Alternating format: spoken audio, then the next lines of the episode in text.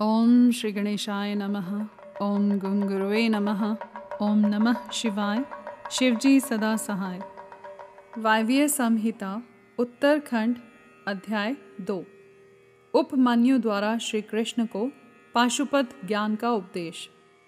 ऋषियों ने पूछा, पाशुपत ज्ञान क्या है? भगवान शिव पशुपति कैसे हैं? और अनायास ही महान कर्म करने वाले भगवान श्री कृष्ण ने उपमन्यु से किस प्रकार प्रश्न किया था?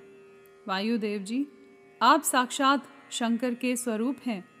इसलिए ये सब बातें बताइए।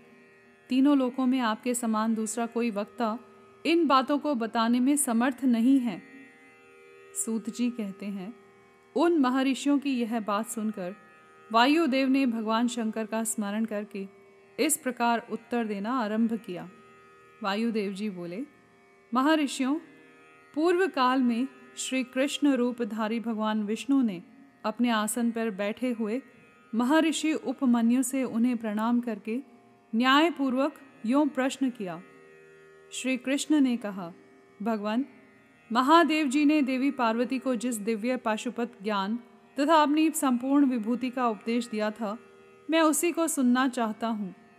महादेव जी पशुपति कैसे हुए? पशु कौन कहलाते हैं?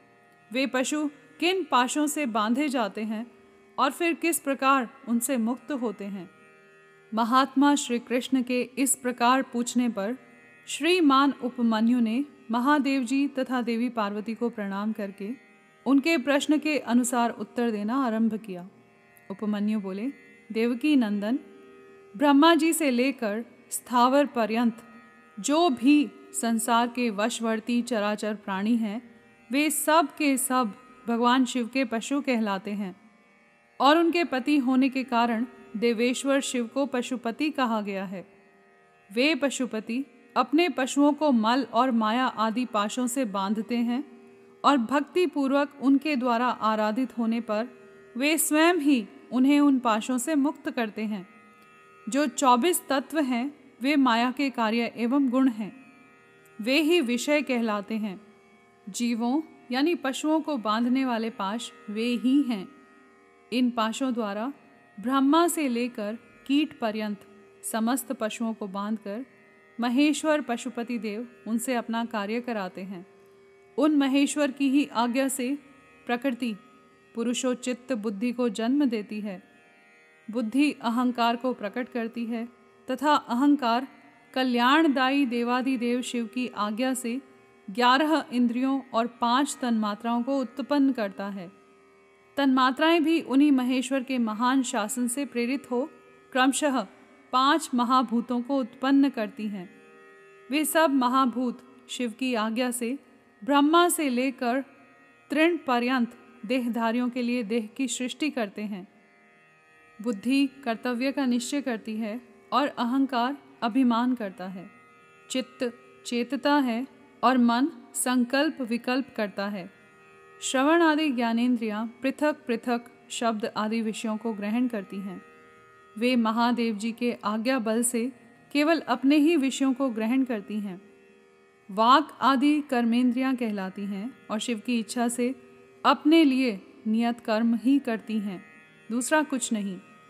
शब्द आदि जाने जाते हैं और बोलना आदि कर्म किए जाते हैं। इन सब के लिए भगवान शंकर की गुरुत्तर आज्ञा का उल्लंघन करना असंभव है। परमेश्वर शिव के शासन से ही आकाश सर्वव्यापी होकर समस्त प्राणियों को अवकाश प्रदान करता है। वायु तत्व, प्राण आदि, नाम भेदों द्वारा बाहर भीतर के संपूर्ण जगत को धारण करता है। अग्नि तत्व देवताओं के लिए हव्य और कव्य भोजी पितरों के लिए कव्य पहुंचाता है। साथ ही मनुष्यों के लिए पाक आदि का भी कार्य करता है। जल सबको जीवन देता है और पृथ्वी संपूर्ण जगत को सदा धारण किए रहती है। शिव की आज्ञा संपूर्ण देवताओं के लिए अलंघनीय है। उसी से प्रेरित होकर देवराज इंद्र देवताओं का पालन, दैत्यों का दमन और तीनों लोकों का संरक्षण करते हैं। वरुण देव सदा जल तत्व के पालन और संरक्षण का कार्य संभालते हैं। साथ ही दंडनीय प्राणियों को अपने पाशों द्वारा बाँध लेते हैं। धन के स्वामी यक्षराज कुबेर प्राणियों को उनके पुण्य के अनुरूप सदा धन देते हैं और उत्तम बुद्धि वाले पुरुषों को संपत्ति के साथ ज्ञान भी प्रदान करते हैं। ईश्वर असाधु पुरुषों का निग्रह करते हैं तथा शेष शिव की ही आज्ञा से अपने मस्तक पर पृथ्वी को धारण करते हैं। उन शेष को श्रीहरि की तामसी रौद्र मूर्ति कहा गया है। जो जगत का प्रलय करने वाली है। ब्रह्मा जी शिव की ही आज्ञा से संपूर्ण जगत की सृष्टि करते हैं तथा अपनी अन्य मूर्तियों द्वारा पालन और संहार का कार्य भी करते हैं। भगवान विष्णु अपनी त्रिविध मूर्तियों द्वारा विश्व का पालन, सर्जन और संहार भी करते हैं। विश्वात्मा भगवान हर भी तीन रूपों में विभक्त हो संपूर्ण जगत का संहार, सृष्टि और रक्षा करते हैं। काल सबको उत्पन्न करता है, वही प्रजा की सृष्टि करता है, तथा वही विश्व का पालन करता है। यह सब वह महाकाल की आज्ञा से प्रेरित होकर ही करता है। भगवान सूर्य उन्हीं की आज्ञा से अपने तीन अंशों द्वारा जगत का पालन करते, अपनी किरणों द्वारा वृष्टि के लिए आदेश देते, और स्वयं ही आकाश में मेघ बनकर बरसते हैं।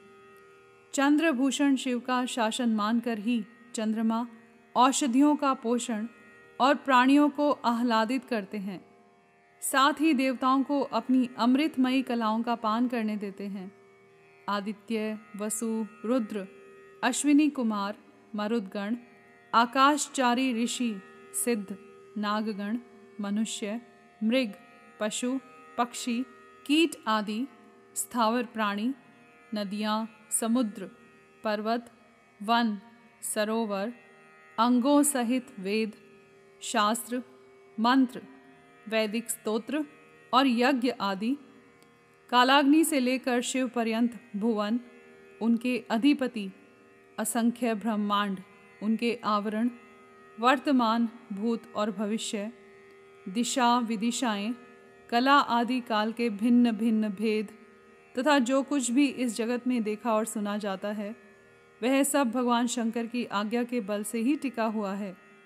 उनकी आज्ञा के ही बल से यहाँ पृथ्वी, पर्वत, मेघ, समुद्र, नक्षत्रगण, इंद्रादि देवता, स्थावर, जंगम अथवा जड़ और चेतन सबकी स्थिति है। यहाँ पर अध्याय दो समाप्त हुआ। कर्पूर गौरम, करुणावतारम, संसार सारम, भुजगेंद्रहारम, सदा वसन्तं हृदयारविंदे भवं भवानी सहितं नमामि।